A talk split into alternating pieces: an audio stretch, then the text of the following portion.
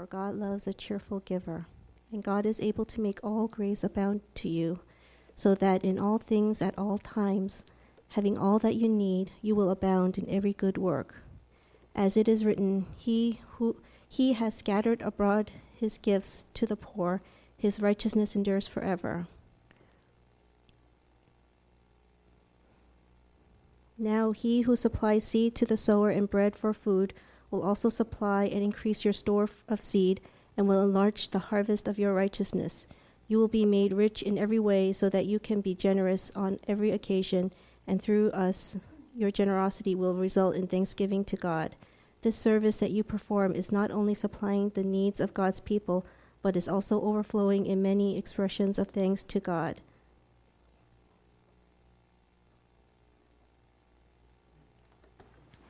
Thanks, my favorite person. All right. Um, we are in part six of a series on stewardship. And as I've been saying to you every week, stewardship means to manage and take care of something which doesn't belong to you. And today we're talking about money. When you talk about my money, you're actually talking about, if you belong to the Lord Jesus, you're talking about God's money.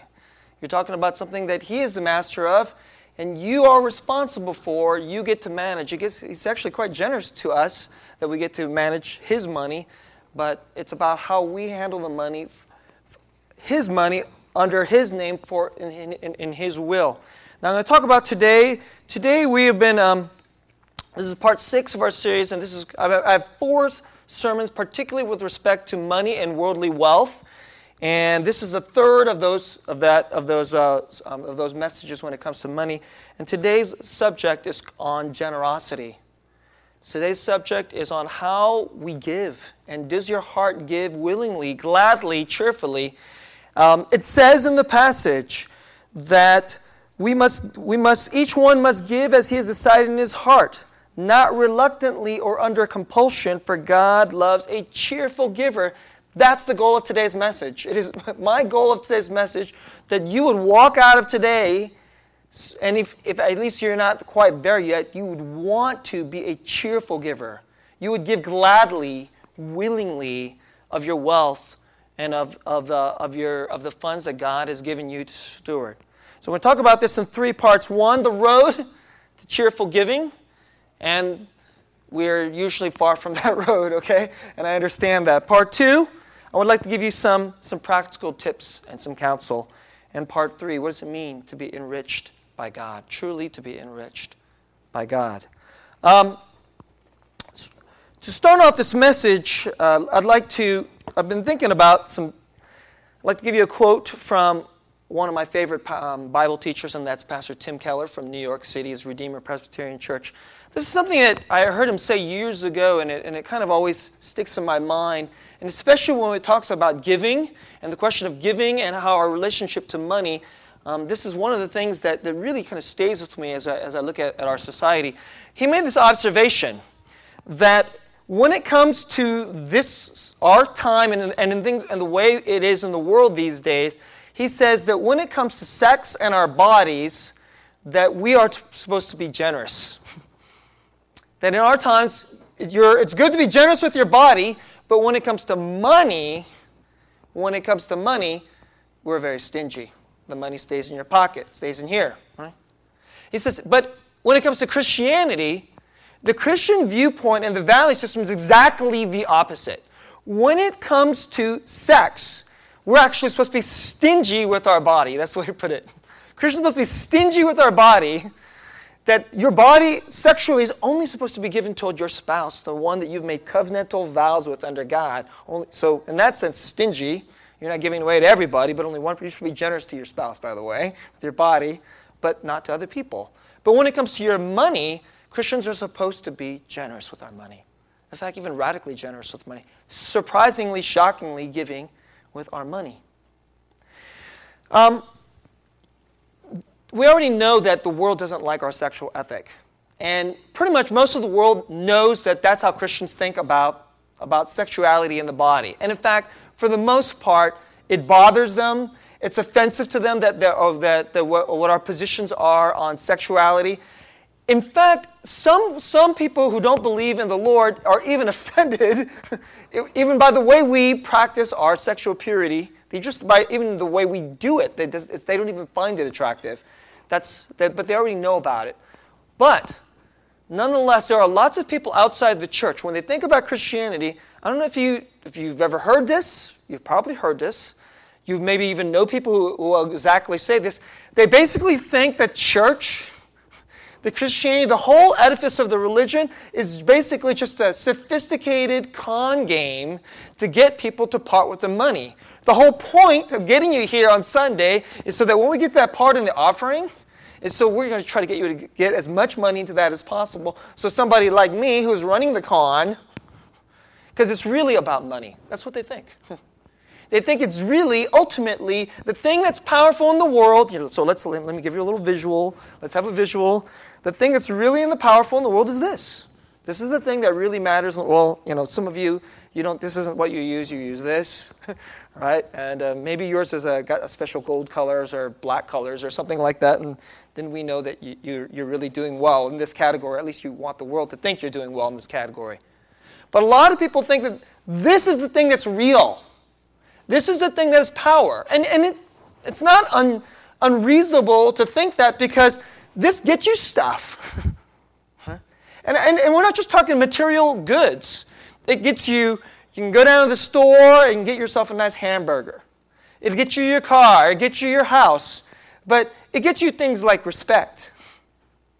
It gets you a reputation. You can even get a girlfriend with this, right? You can get a girl. I mean, you really can get a girlfriend because if you have enough of this, right? Um, and you can see it. Sometimes you're watching TV or you're walking down the street and you're looking like, like how did that ugly guy get that girl? and you see this really gorgeous girl with that guy and you're thinking, oh, he must be rich, right? And you'd probably be right. okay? You'd probably be right. There actually, economists have actually studied this. They've actually said that if a man is ugly or if he's short, how much money he has to make in order to get a really gorgeous uh, girlfriend. I mean, they've actually studied, they've actually put numbers to this. I, I, don't, I don't, know the exact numbers, but they've actually, it's, it's ridiculous. Uh, we've actually studied this, okay? But um, people see that this has power. And this is the thing that's real. And since I can't see God, isn't God some kind of a fairy to heaven? It used to be 30 or 40 years ago, everybody believed that there was a place called heaven and maybe a somewhat smaller percentage of people believe that there was a place called hell. But now these people aren't even sure about that. So, what's the real stuff? What's the tangible stuff? It, it's money. there are a lot of people today who think that Christians are just a bunch of hypocrites. Uh, we have all these rules and judgmentalism, like on sex. Hmm?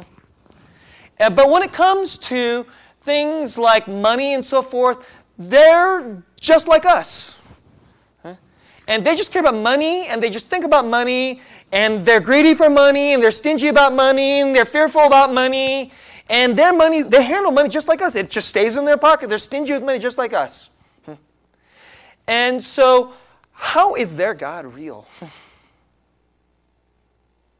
Now do you think this way? Or you have friends who think this way?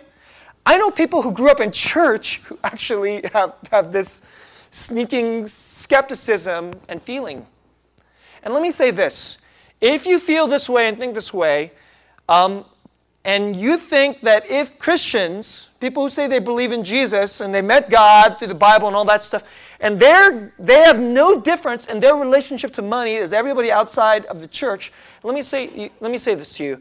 I agree with those people who say that a God who can't change people in the, in, the, in the most worldly, the thing that people put their deepest hope in, if they can't change their relationship to money and their attitude toward money and their behavior with respect to money, that if that God can't do that, he's not much of a God.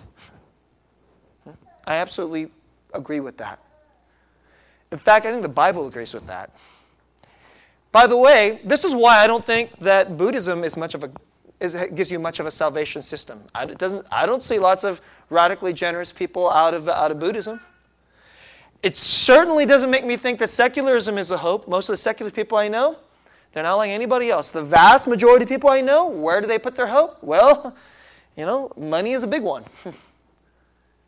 So I really agree with Tim Keller on this. And one of the challenges that Keller says is if we ever really want people to see our God, to really have the hope of the real and true and living God, of course we have to show them a, a more beautiful vision of sexuality and marriage and family and the human relationship of that condition, absolutely, right? But even more than that, there are many of you who are very sexually chaste, and you don't see yourself as broken in that way. But if you are very stingy with your money, people will not see God in your life, and there's not much power of God in your life. Hmm. I think that's true. Hmm. And so, one of the, the one of the things that Tim, uh, Tim Keller likes to say is, well, there's a lot of left-wing people. they, they, they're all free, free, freewheeling when it comes to sex. But there's a lot of right-wing people that are like, the money is my money. and a lot of the Christians are on the right-wing side.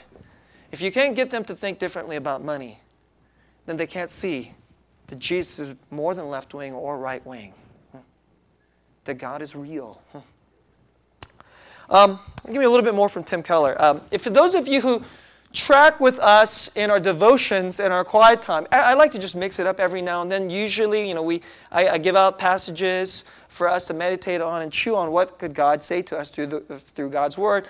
And usually they're all passages from Scripture. But every now and then I like to throw out a, a quote, a select choice from, from a, a, a, whom I think who is a very fine Bible teacher. This week I picked a choice passage from Tim Keller. And um, I'd like to share some with you. This is the way he puts it. Every temple has a treasury and out of the treasury was supported the worship and salvation system of that particular deity. You guys know this? You guys know this is true. If you ever see like a church or a worshipful building, a temple, somebody has to pay for that thing, especially if it's not run down. So there's money going there, there's a treasury going there, and that treasury supports the worship and the salvation system of that particular God. And this is the way he puts it. From that insight, it says this The Lord is saying, when you're talking about passages, there's so many passages in the, in the Bible about money. And I know that money is a hard topic, and a lot of people go to church. That's like the last topic that they want the pastor to be preaching on. But the, there's a lot in the passage about money. And by the way, today's subject matter about being generous, there are so many passages I, could have picked. I mean, it's easy to find a passage in the Bible to call forth people to be generous. Right? I, um, and I picked one that I think is particularly extraordinary, but this is the way Keller put it. The Lord is saying, Put your treasure in my temple, my treasury into the worship of my salvation into me. If you're not doing that, the implication is that your, where your money goes is really going to some other temple and to some other treasury. And here's the way Keller puts it your treasury is where you find it the easiest to place, spend, or save your money. Let me put it a little bit differently. You know what generosity is? Generosity is where you easily put your money. Me, I know this is a kind of a funny way of putting. Wherever you easily like to be generously give your money to, that's probably where your treasury is. Right? So that's the way he puts it it's, if, it's, if it's, it's effortless to put your money toward that which is your real God, no matter what you say you believe. A lot of people say they believe in Jesus. But if your real hope is something else, your money will go to that if it's in Jesus. If you find it very easy to spend money on clothes, your wardrobe may be your real treasury. If you find it you're looking to your personal appearance to get that sense of desirability and acceptability rather than looking to the love of God. So let's put it this way where is your, it's easy for your money to be generous to? Are you very generous to Macy's? Let me put it that way. If you're very generous to Macy's, then maybe your clothes or is your treasury. Or very generous to the Gap or LL Bean Okay, okay, all right. Um, let, let, me choose something else. Um, that shows you how like how dweeby I am. I don't know. I don't. I don't know the. I don't know the cool place. Um, uh, are you generous to uh, Armani? I don't know of anybody in this in, in, our church who is. I haven't seen them. At least they haven't seen them wear it to church. Okay. Are you are you generous to uh, to Dolce Gabbana? all right. All right, that's fancy. All right, I, I have no idea what Dolce Gabbana. I didn't even know what it was. All right, I, I, I preached at this youth retreat years ago, and I was using this illustration out of like Cosmopolitan. I was like, "What's DG?" And the kids went, "Dolce de Gabbana," and I was like, "Okay, these kids are hipper than I am." All right, but maybe that's where your treasury is.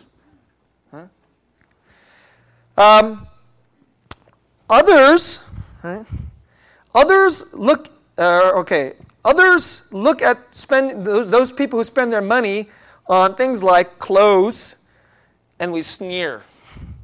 We save everything and live frugally, amassing our wealth. And you know what Keller says? Then our bank is our treasury and our security. You know Keller's saying?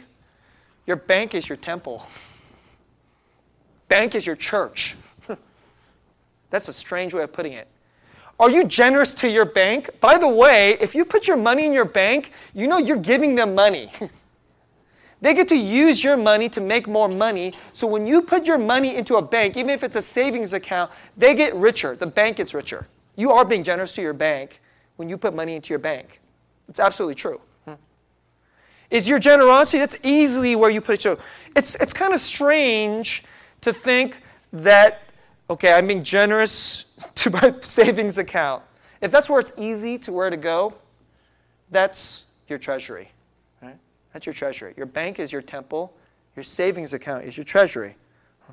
So, Keller says, you're looking to your money to give you control in a very chaotic world.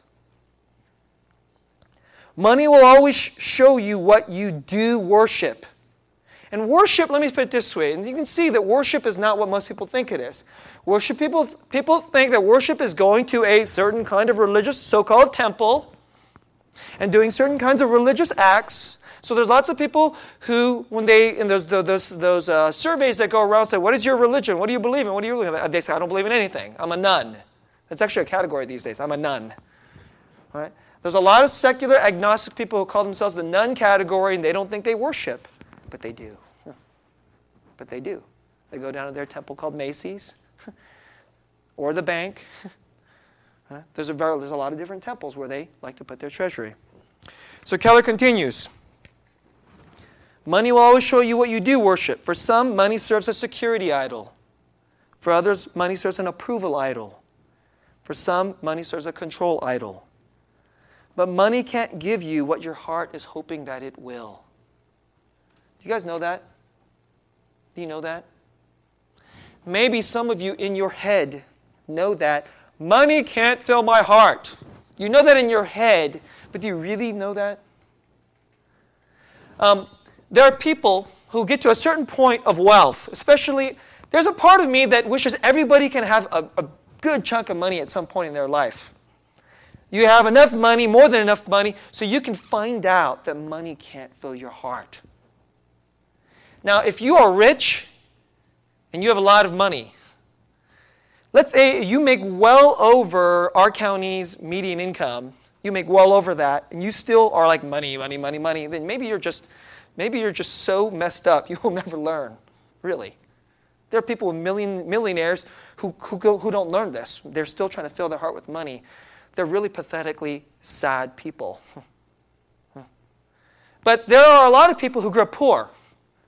And they never quite experienced this. They've always hard scrabbled. They've always felt lack, lack, lack. And maybe not a little bit of lack, but like very great lack. And so then they think if I have enough, then my heart will be filled. I actually want them to get more so that they can get to this point where they can find out if it's not true. And I'm not trying to brag about this a little bit, but, um, um, but actually the Lord kind of gave me this blessing, right? I mean, my family grew up poor. Uh, we were an immigrant family, and in the late 70s, when when my family came to the United States, actually, my dad was laughing about this recently. I don't remember what was the occasion for him to say this. He said that we showed up to America with $300.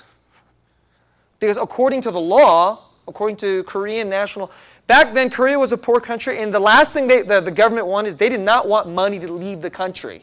Now I'm sure you know Koreans found ways to cheat that system, right? But apparently my parents were not that clever, and so they really only had that much money. This, that's all the money we had when we came to America. And I was and my dad was laughing about that because he's laughing about how poor he was when we, when we came here. I didn't know that we were that poor. I was just a kid. I was a little kid. But, and so throughout my youth, we lived basically, we moved from poor to a little less poor to a little less poor, but always very modest neighborhoods. And my parents have, a, we were a kind of, you know, my parents were this kind of immigrants, so we lived in a really poor neighborhood and then a relatively poor neighborhood. I didn't think it was a poor neighborhood, but looking back, and then I guess it was a kind of poor neighborhood, right? And then, and then a somewhat better neighborhood, but still fairly modest neighborhood, and then actually, and then we went down, although my parents were getting better off, but then we actually went into an even poorer neighborhood. And then suddenly, when I hit high school, my parents moved to Saratoga, and not even just Saratoga, which is like one of the old money neighborhoods, one of the rich neighborhoods, like the upper rich neighborhoods, the elite neighborhoods. I don't know how that happened. That was, I mean, I do know how it happened. It's a wild story, and I'll tell you about it one of these days if you want to hear the story. But so, we, I, I never felt poor as a kid, but I guess it was. So we, we just kind of had him. And then all of a sudden, we kind of went, and then boom, I had, you know, kind of economic culture shock because we moved to a rich neighborhood. And I got, for the first time, to find out what it's sort of like to be around rich people and rich kids and kind of what it's like. You know what I found out after a few years of living there? It's not all that. I actually found out exactly what Tim Keller said money will not give you what your heart is thinking. And by the way, I didn't learn it right away. I've, for some of you guys who have been regulars, you know that, um, that when I was a junior in high school, the, the, the car I really wanted was a 1988 BMW 325i, convertible, red. red. had to be red. And that thing was, there was all this riches around me, and that was my covetousness. And I thought if I could just have that, and that sounds silly, it isn't just the car, it's all that that car represents. If I had that, then my heart would be full. But the longer I lived there, I realized it's not true. It's just not true. And my heart, it wouldn't work. So, one more little thing from Tim Keller before I, I, I um, move on to the text. There's a story of a Christian professor named Dr. Leach. Two women in college decide to be missionaries, and the parents are upset. One of the parents calls Dr. Leach. We wanted our daughter to get a master's degree, to get something in the bank, to get some security. I've heard that story many times. That's, that happens in the Asian church many times. Somebody wants to go be a missionary, a pastor, and then supposedly godly parents, then, then they flip out. I mean, I mean, parents who are, are, are elders and even pastors, I've, I've seen them flip out. This is Dr. Leach's response to this common worldly response. We're all on a little ball of rock called Earth, and we're spinning along through space at zillions of miles an hour. Even if we don't run into anything, eventually we're all going to die. Every single one of us. A trap door is going to open up beneath us, and we'll fall either into the everlasting arms of God or absolutely nothing. And maybe along the way, we can get a master's degree and get a little security. That's what we really need, right? Let me, let me take you to this text. Um, why this text? It's an extraordinary passage. What Paul is doing here in the church of Corinth is actually he's teaching to give. I'm, he's kind of doing what I'm doing, right? He's appealing to a church as to why to give. And what he was doing was uh, this in the, in the Greco-Roman time, there was the original church was the church in Jerusalem, and uh, the church in Jerusalem at this time was hurting. I'm not exactly sure it was. I don't know if they went through a famine. Um, there was a poverty, and the, the brothers and sisters who were in Jerusalem were, were really hurting. And so Paul and the other leaders I decided to ask. They had Paul as a missionary and as a church and as a pastor, had planted a number of other churches in the other Greco Roman cities, and now he was asking them to give generously to help the Jewish Christians in Jerusalem. And let me tell you something that is a remarkable and astonishing thing. Because not unlike today, I mean, the Jews were Greco Romans, especially sophisticated, educated Greco Romans, most Greco Romans are like today. They are, they are generous with their bodies. there's, there's a lot of sleeping around, temple prostitution, and so forth throughout the Greco Roman world. And guess what? Stingy with their money. And they know that Jews are the people that have this weird sexual ethic. Their religion was offensive. They only believe in this one God. They have this stupid book called the Bible. This guy named Moses, we've never heard of it. It's like, who the heck wants to help people like that? And so, for Paul to ask people who are Christians, so you just think Christians are Christians and don't Christians help Christians? Not true.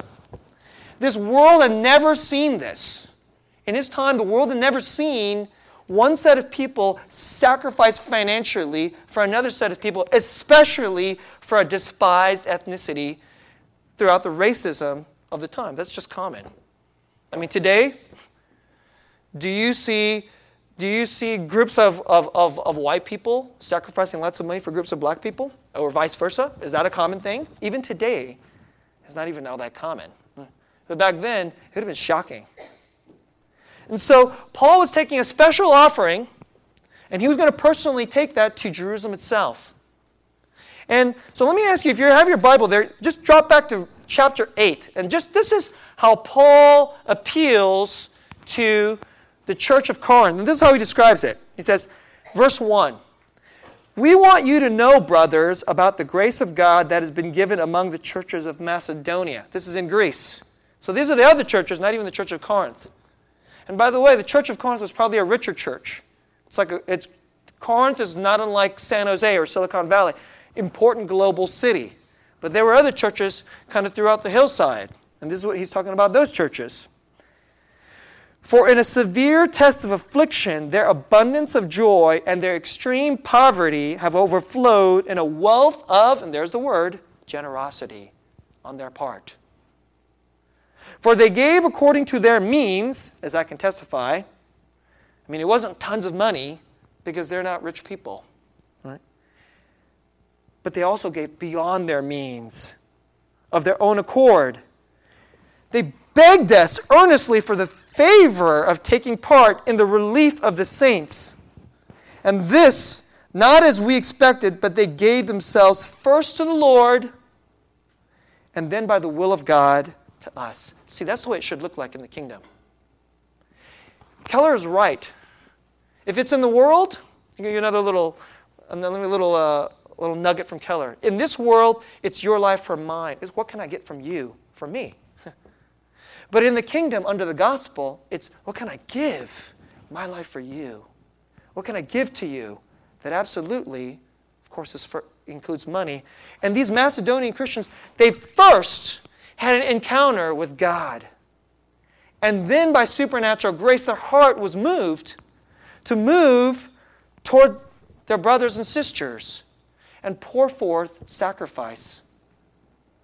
In fact, even beyond what he thought, he was shocked. And this is what he tells the Corinth church. And so this is the discussion that's going on. And then he gets to this point. So I know that's the backstory. And then he gets to this point. This is where he says it. Whoever sows sparingly will also reap sparingly. And whoever sows bountifully will also reap bountifully. Each one must give as he has decided in his heart, not reluctantly or under compulsion, for God loves a cheerful giver. Now, Paul isn't just talking about money, but he is, he is saying money relates to something about where you're going to reap. If you can't sow your money bountifully, you're, you're not going to learn something about God and of his real riches will you be able to reap bountifully. If you are stingy with even the things, worldly things, which aren't even worth that much, how can you have real riches from God? How can you have a harvest? How can you reap of things that are really rich if you are so sparing with the things that are like this? That's what he's saying.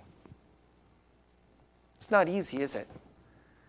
We're like most people. I'm like most people. This is not an easy thing to learn, and it takes a process.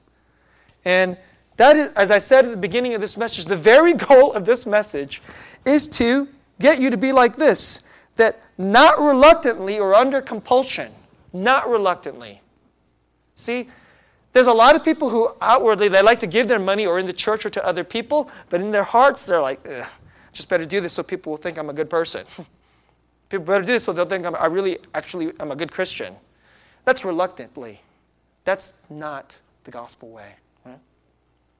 It's not reluctantly. It's generously, willingly, with a cheerful heart. Some of you are going like, is that possible? Is it actually possible that I would gladly want to part with my money? I actually want to do that, and I'd be happy to do that. That's the goal. But if you have an encounter the true God through the gospel, not only can it happen, it will happen. Change your whole view in response toward money. And I'm, by the way, I'm not even just talking about money you give to the Lord and give to the church. I'm just talking about how you handle money, period. Are you a generous person? How you give money to others, to those around you, to those who are in need? That's what we're talking about today generosity. Your heart's, your heart's relationship to your, to your finances. Um, let me go to part two of my message. Um, some practical, because I think, you know, you're not to just have this thing like, okay, just hit me. Or like, you know, like just zap me, you know, like let, let the pastor talk and then I'll just be zapped and then I'm to walk out like hopefully generous. And you're like, that ain't to happen, is it? It's not, that's not the way it works. Huh? And first, your heart has to want to go there.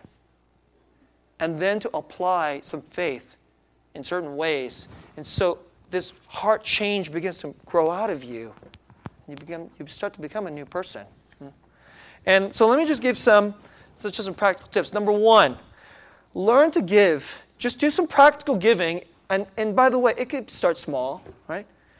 Put some giving in your life that you're not maybe even doing now, right? And do it in such a way that it starts to become a part of your lifestyle and push back against normal stinginess. Usually it's all about me my money, my clothes, my wealth, my savings, the stuff I get out of it, or maybe your kids. By the way, if you say, Oh, I'm generous, I give a lot to my kids, you're not generous. right? You're just an average mom and dad. if you, you do not give much to your kids, you're just a bad mom and dad, okay? But if you, uh, if, you, if you are an average mom and dad, you're generous to your kids. But if you're generous to your kids and to your family and, and, and to yourself and nobody else, then you're not generous. You're just like anybody else. I mean, everybody's like that. Come on. Right? It's just not real. but if so, when I'm talking about generous, practice some form of generosity to someone you normally would not do. To put so practice somewhere in your life that somewhere put some seed and some practice into your lifestyle which just pushes back against your normal stinginess. It's about me. Let it go some way. And um, just let me give you a story about this. When I, uh, this was not an easy thing for me to learn. um, when I first went off to college, I was a very worldly uh, and stingy Christian. I didn't know this. I mean, I became a Christian when, when, I was, um, when I was in about sixth grade, and then I grew in my faith. But until I went off to college, I, I had no clue that I was so stingy. All the money, I really was one of these guys that kept track of every penny. I mean, to this day, I still and I write a check. Some of are you guys, I, I, it's amazing to me that people write a check and then they don't go into their checkbook and record it. Uh, you guys are crazy if you're like that, okay? are, are, many of you like that? You write a check and you kind of go, I kind of just know what it is. I'm like, that's dumb. In my mind, that's dumb, right? And I was never like that. I always knew exactly, right? And I, I still kind of operate like that, but back then I was really anal about it because every penny was important to me. And when I went off to college, and I was a part of InterVarsity Christian Fellowship, and I still remember the guy who taught it. He was, he was my, uh, the, the, the, staff leader in Verus, and he was, all for all intents and purposes, my pastor. Right? Guy's name was Bill Glad. And he started saying things about look, guys, if, if, if our lifestyle is such that we're never generous and we never really practice any kindness toward our friends around us, how will they know that our God is real? So he starts challenging us toward like money. So he's so this way he put it. He says, so the next time you just go out to lunch with your friends, um, and remember, I mean, I'm a poor college student, you know, freshman year in college. When we go out to lunch, it would be Taco Bell, all right? And Taco Bell costs like 59 cents for a taco back then. I mean, it was cheap. But we go out to lunch, and he would just say, you know what, next time you go out to lunch, and maybe you got two or three friends with you, just, why don't you just pick up the tab? Just get it. Not, not because you expect them to pay back. Maybe they'll never pick up the tab for you, but just out of kindness, You don't even have to say anything about Jesus or anything. Just do it. Just do it. And you know when I heard him say that, you know what my reaction was? I was like, dude, no way, man. that was my initial reaction. I started to squirm. I actually really could feel myself squirming inside when he said that. I, I didn't really want to do it. And you know what? I didn't. At least not my freshman year. I didn't do it my freshman year. I didn't do it till my junior year. but that word was in there. I, I can remember, I, I, can still, I can close my eyes and picture Bill Glad standing up there. Here's a, here's, a, here's a blonde guy in his early 30s happily saying, spend your money like this. And I was thinking, like, no, dude. that was my reaction. And he told other stories like this. He would say, on our campus, on our campus, how would you, how can people see that our God is real? And so he, he, he talked about a group. So when he was an underclassman in college, this, he, this is how he learned it. And I was thinking, this is interesting. He learned it from his upperclassmen. There was a group that read passages like this and said, we want to show people our God, our Jesus this way. So let's start doing some like out of the box, some radical thinking with our money. Let's like, you know, maybe we're, you know, we're just college students, so we can't do anything really crazy, but we could do some things that would really surprise people. So they got together, and you guys, you know, if you've been in college, you guys know what it's like. People stay up late at night, and they're miserable. They're studying for some midterm, and then, and you know, then they get hungry because it's you know 12:30 or 1 o'clock in the morning, and then they want to eat something, and then what do they usually do? They, they pick up the phone and then they call the cheapest pizza they can find you know, back then for me, it was Domino's. It was, it's like eating garbage, okay? it's like horrible. It's like, eat, it's like cardboard with a pepperoni on top, okay? And so um, they, they, they, they, you know, blow some money on Domino's so they can, you know, not be hungry, and then they continue studying. And so these older upperclassmen, they got together, you know what they decided to do? They pulled some money, and then they went out to, I think it was Safeway, the supermarket, and they got a nice spread of food. Not, not junky food, but like even good food. And then they put it out in their dorm room late at night. They never even owned up to it. When people said, Where this food coming from? They didn't say anything. They didn't say it's from us because we swear to Jesus. We want you to get. They didn't even say any of that stuff. They just watched people show up and said, Where this come from? In bewilderment, in gladness, and they ate it and they're all happy. they're, happy eating this food, and then, and then they go back to the misery they're studying. and you know what they did? And they found out this is exactly like this passage says that there will be a harvest of righteousness. That if you reap, if you sow, you will also reap bountifully.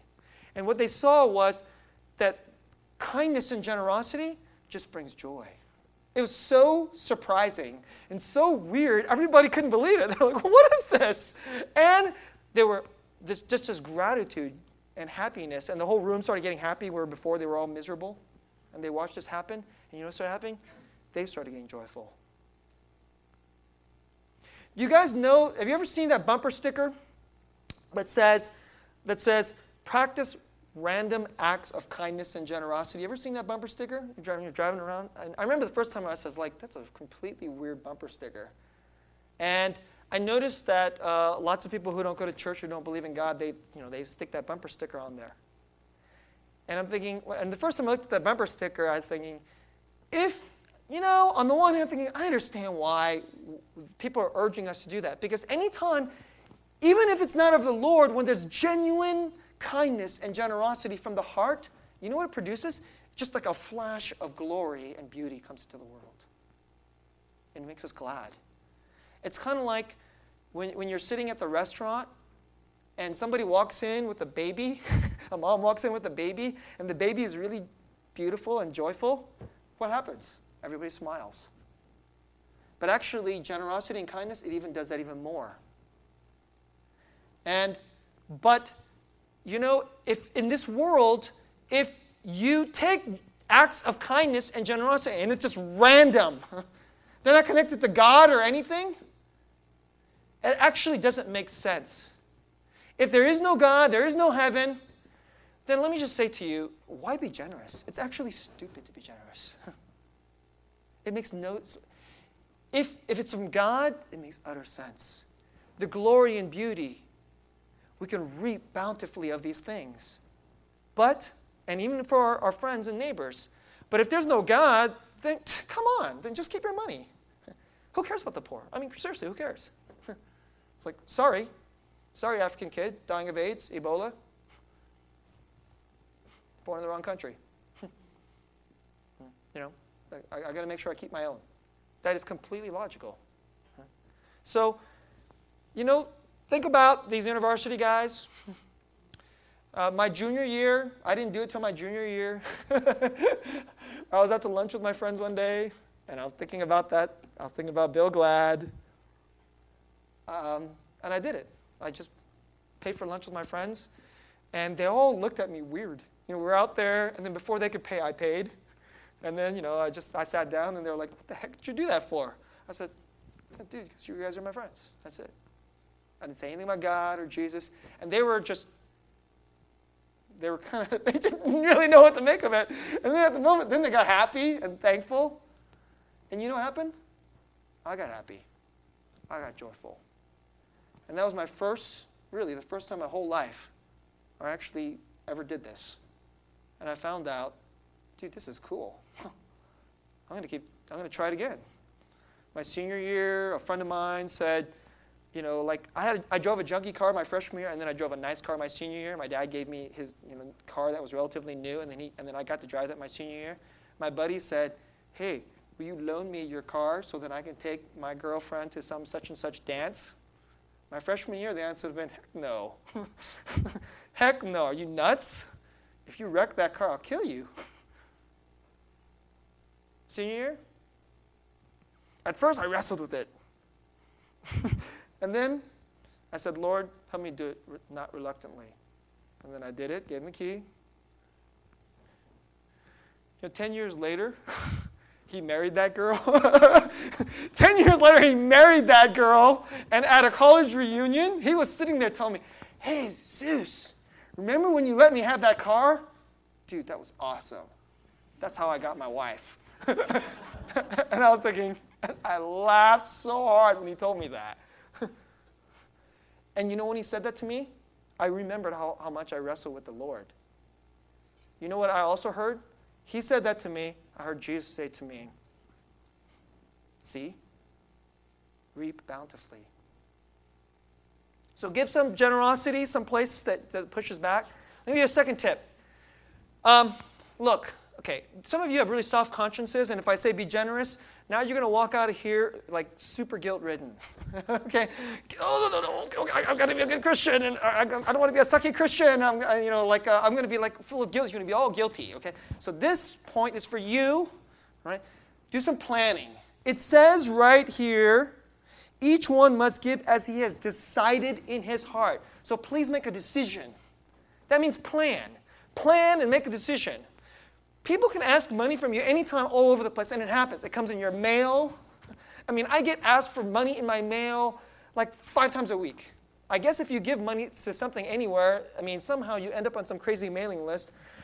and, and then people start asking you, I, I get money from Catholics, and I'm not even Catholic. Give money to Benedictine order of the something something nuns. And I'm like, I don't even know who the heck you are. I'm not Catholic. so why are you asking me for money? Okay? And so you know, you can get these, uh, and, so, and people ask you, you, you, know, you see the beggar on the street corner, and you stop at certain signals. You, guys know what I'm talking about, right? Stop, stop lights. And you, uh, a pang of guilt. Should I, shouldn't I? I'm a Christian, maybe I should. You, ever have it happen to you? Well, today, let me tell you, make a decision of how you're going to be generous. Choose. You don't have to give to everything. The Lord knows you, you, got, you have bills to pay and mouths to feed and things that you have to do, and that's fine. And in fact, the Lord is even generous to you to get that you have that and, and then some. The Lord's not stingy. But so then decide in your heart how you will give. Some may want to give to a particular, missionary, some to a church, or maybe to certain people in your neighborhood that are, are hurting. So I'm not even talking about the church. So decide. And then when these other asks come, you know what you say? You just go, no, without guilt. See? See? I'm not trying to get you to guilt you, guilt you to this thing. No. So, um, I do not give to the beggars on the street corner most of the time. That's majority of the time, that guy comes over, you know, he's got his little sign. You know what I do? I look away. Because by looking away, that signals to them you're not getting anything from me. Right? Every now and then I hear the Lord saying, give to this person. Usually it's a woman, like a poor widow, or an elderly person. Okay, because the, the Bible talks about compassion there. And then I can feel the Lord saying, give to this person. And then I'll, I'll whip out a couple bucks, and I'm like, but most of the time, I don't. I got no guilt about it whatsoever. Maybe for you, maybe you should decide you want to give to the, those people. And that'd be great. But then decide. Some, some one of them says, oh, how do you know? How do you know that they're not on drugs and, or they're not alcoholics? Some of them are. That's how they end. Some of them are. So it, it's not naive to actually ask that question. I don't think it's naive. Some are, some aren't. Right? Some are actually just mentally ill. So, may you, you don't want to let them get alcohol, which would actually hurt them, not help them, right? So, you know what you could do? You can go to McDonald's. you can get a McDonald's gift certificate, and you can have that in your glove box. Because there's no beer at McDonald's, guys. there's no whiskey at McDonald's. There's no cigarette at McDonald's. So, if you want, so why don't you decide? And then you, you don't have to worry. So you're like, oh, this will. So, hey, if that's your real excuse, well, I don't give anything because they might just use it for alcohol. Okay, if that's your real excuse, then there's, there's an easy way to get around that. You just have to decide and plan a little. So please. So find some way to plan and do some giving. Um, uh, let me give two more tips. Right? One, let me be brief on these. Number one, give regularly, even if small amounts. Give regularly. Give regularly. Part of your lifestyle. Give regularly. My wife and I regularly, it just comes straight out of my checking account, and there's a one missionary where they don't, they, it just comes out of my, it just gets charged my credit card. And it's not a lot of money. And I've shared about this before. One of the missionaries support, $45 a month. Not a lot of money. But over the course of the year, it turns into real money. And you know what? I'm happy to give that money whenever I read her reports about like the ministry that's happening over there, it's like, yes, it's cool. I have a very small part in it. It's a very small part, but I have a part. Last tip that I go on to before I close this message. It says here, and this part's amazing. So I was meditating on this verse, verse, uh, verse 10. It's amazing. He who supplies seed to the sower and bread for food will supply and multiply your seed for sowing. So, you know what he's saying? If you give unto the Lord, you have an encounter with the Lord and you give to other people from Him for Him. You know what he's saying? The Lord will multiply it for you. I mean, I'm not, this isn't some health and wealth, some trick like give money and then God will give you lot. No, no, no, no, no. Like guys who say that, I hate those preachers. Uh, but God is like saying, He will bless you so you can do this more. But the point is not money. the point is so there'll be an increase in the harvest of righteousness, joy, glory. So you can sow bountifully, you can reap bountifully. And the reaping is guess what? The joy, the beauty, the gladness, the willingness to give more, and spreading this thing of giving more. And as that happens in your life, celebrate it. So maybe you will choose to give, and then something will happen in your life. By the way, if you choose to do this, uh, don't be surprised this happens. I've seen this happen. It's happened in my life. I can't promise you exactly how it's going to happen, but it happens. Some people move from a portion of their life where it's all about stinginess and me, and then they choose to say, you know, Lord, I'm going to try to go have this and move toward generosity. And then they practice a form of generosity. And then somewhere along the line, and then weird stuff starts to happen sometimes. Every now and then, the Lord blesses you. He just drops you. You know what this says? That's Him supplying more seed. And I know, brothers and sisters, when this happens to their life, sometimes you know what they do? They celebrate that. that you're like, I did this, and then all of a sudden the Lord dropped something more into my life. I didn't, wow, that was more than I even gave. And then you know what they do? They celebrate it. There's a lot of different ways you can celebrate it. You might want to call somebody over for dinner. You make a nice dinner. Maybe you order out and get some really nice dinner. Maybe somebody that you know who's hurting, going through a hard stretch. Hey, want to come over for dinner? and they don't know why, you don't have to tell them. It's like, oh, just, just for the heck of it, I haven't seen you in a while. Let's, let's have a really cool dinner. And they come over and they, you, you have this really nice feast, and they're like, what is this for? Um, the Lord just blessed us recently. I just want to celebrate with you. Hmm? Or do it like those brothers, those old, oh, those brothers in InterVarsity. Get together with the few. Come up with a little plan. And it's like, okay, let's just do this. And you can start small. And then as you see the Lord multiply it, and then as you see the glory that comes out of it, celebrate together. Get together. Get together and celebrate it together. I mean, heck, guys, get together, go out for a beer together, and go clink to Jesus. That was really cool what happened there when we got together. I mean, I know that's kind of crazy. The pastor told you go out for a beer to celebrate generosity. Absolutely. Why? Because this heavenliness will start to spread and will sort of change your heart and those around you. Now, let me close my message being enriched by God before we go to the table of the Lord.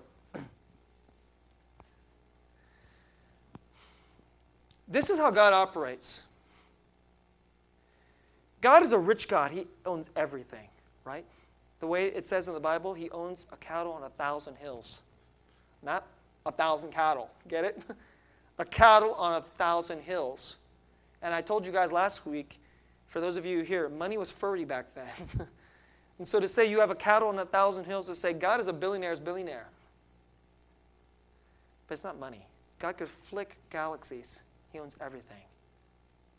You know how, this is how the Holy God, the triune God, operates. You know what the Father did to the Son? He said, Son, I'll give you all my kingdom, all my name, all my glory. I'll bestow it upon you. He just gives it to him. And then, you know, when the Son came to the earth to come win us, you know what he did? He said, I'll give you all my name and all my riches I'll give you my name. I'll give you my sonship. I'll give you my robe of righteousness. I'll give you my kingdom. Everything that's really beautiful and glorious that I've been given by from my Father.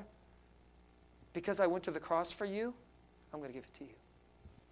And then he pours out the Spirit, and then you know what the Spirit does? The Spirit doesn't say, Here, give me, give me. The Spirit pours out all the riches on us. And then when the Spirit builds the kingdom, as the kingdom of Jesus, and Jesus' name is exalted, and there's more and more people coming in, and more and more people are laying down their wealth and all their riches at the feet of Jesus, you know what Jesus does at the end of history? He goes back and takes that kingdom, and you know what he does? He gives it back to the Father. He says, Father, I give it to you. You get this? Our God gives. You know why he's rich? because he pours out generously. His riches actually is his generosity. His, he doesn't have his riches by saying, Here, put it into me, put it into me, give me, give me, give me. His riches actually comes because it pours out of him to others, and then riches comes out of him into him. That's how riches work. And the gospel says that God went to a really, really stingy, me, me, me people. And then he gave his most richest possession, his son, and sacrificed him on the cross so that his son can now pour forth this radical, generous, giving heart of God and change us and change this world. That's why. So don't become legalist, please. And don't walk out of here guilty we're going to go to the table of the Lord and hope you can start to take steps toward real heart generosity and change your whole relationship to money. Let's pray. Father, this is really not easy for us. And I know you know. We confess to you we're a fearful, greedy, selfish, and stingy people and our money stays for us. But when we go to your table now and eat of the riches and reap bountifully something that no money can give to make us truly rich inside as only you enrich us by grace. not by dollars. As we go to the table, Lord, to take this uptight, wound up, backwards people living in the darkness of stinginess. Would you shine forth the glory of your generous heart out of us and make us cheerful givers, actually glad giving, glad to give, glad to sow, and that we would reap bountifully and make us a joyful, wonderful people. So go to your table now. In Jesus' name.